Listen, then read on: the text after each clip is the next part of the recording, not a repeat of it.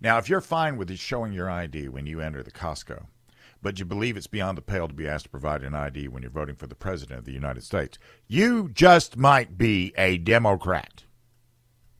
If you like the phrase from the river to the sea, Palestine will be free, but you think the chant of USA, USA is trite, offensive, and maybe even violent, you just might be a Democrat.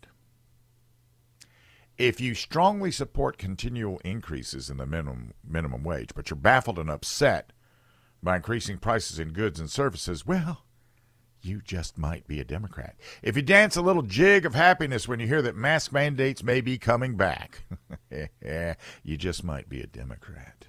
If you don't want a border secured because you're afraid you won't be able to find a reasonably priced gardener or pool boy, you just might be a Democrat.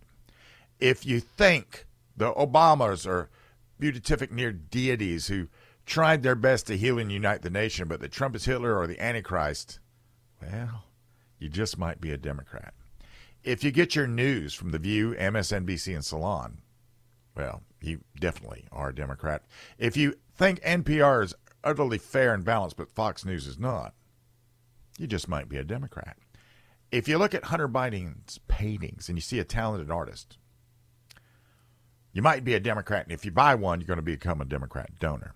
If you're glad that Oregon decriminalized possession of hard drugs, and uh, that federal, state, and local governments had greatly cracked down on cigarette smoking, you just might be a Democrat.